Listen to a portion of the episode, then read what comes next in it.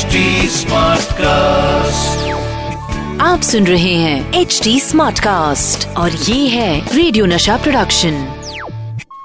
Hello दोस्तों, मैं अमित कुमार एक बार फिर हाजिर हूँ बाबा की जिंदगी से जुड़े इस शो को लेकर जिसका नाम है क्रेजी फॉर किशोर।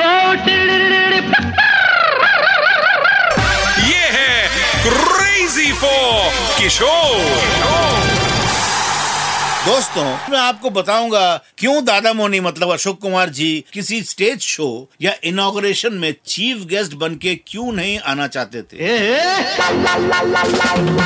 वो अपने आप को इन शोज के लिए अनलकी क्यों मानते थे। बात करेंगे एक ऐसी शो के बारे में जिसमें दादा मोनी चीफ गेस्ट थे और ये शो कैंसिल करना पड़ा। हम बात करेंगे एक और ऐसे स्टेज शो की जो दादा मोनी ने मेरे साथ किया था और वो सक्सेसफुल रहा। एक बार दादा मोनी को चीफ गेस्ट बनाकर कुछ ऑर्गेनाइजर्स कोलकाता में एक बहुत बड़ा शो करना चाहते थे जिसके लिए बाबा को भी ऑर्गेनाइजर्स ने अप्रोच किया था, लेकिन बाबा तो इस शो का हिस्सा नहीं बन पाए।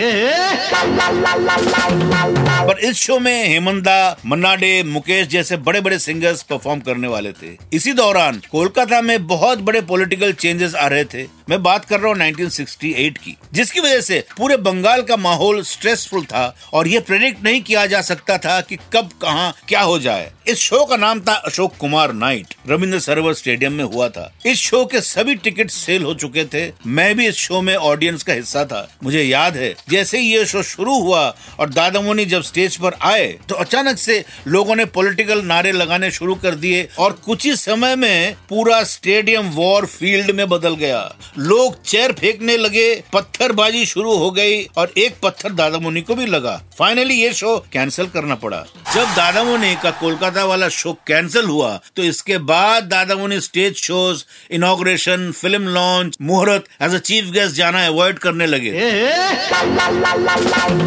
वो अक्सर कहा करते थे वो जहाँ कहीं भी चीफ गेस्ट बनकर जाते थे वो शो या तो फ्लॉप हो जाता था या कैंसिल करना पड़ता था। और एक शो उन्नीस सौ उनसठ में हुआ था जिसमें देवानंद और अशोक कुमार कलकत्ता में एक साथ शो करने गए थे। इसमें भी काफी इंसिडेंट्स हुए थे और दादा मोनी को भागना पड़ा था। देवानंद भी भागे थे साथ में। इस तरह के इंसिडेंट्स के बाद दादा मोनी स्टेज शो से और भी दूर भागने लगे थे। लेकिन फिर मैंने दादा मोनी के साथ एक ऐसा शो किया जो ना सिर्फ सुपरहिट था बल्कि इस शो में दादा मोनी के स्टेज वाले बैड लक को गुड लक में बदल दिया। उन्नीस सौ सत्तासी में बाबा के गुजर जाने के बाद मैंने अपने छोटे भाई सुमित के साथ बानवे में कोलकाता में एक शो अरेंज किया।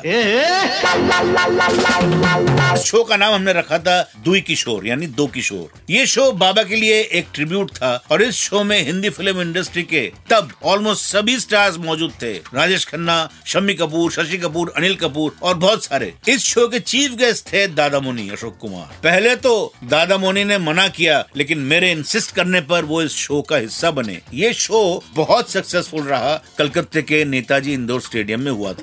अभी वक्त हो गया है मेरे जाने का। फिर मिलूंगा आपके इस शो में जिसका नाम है crazy for Kishore with me Amit Kumar.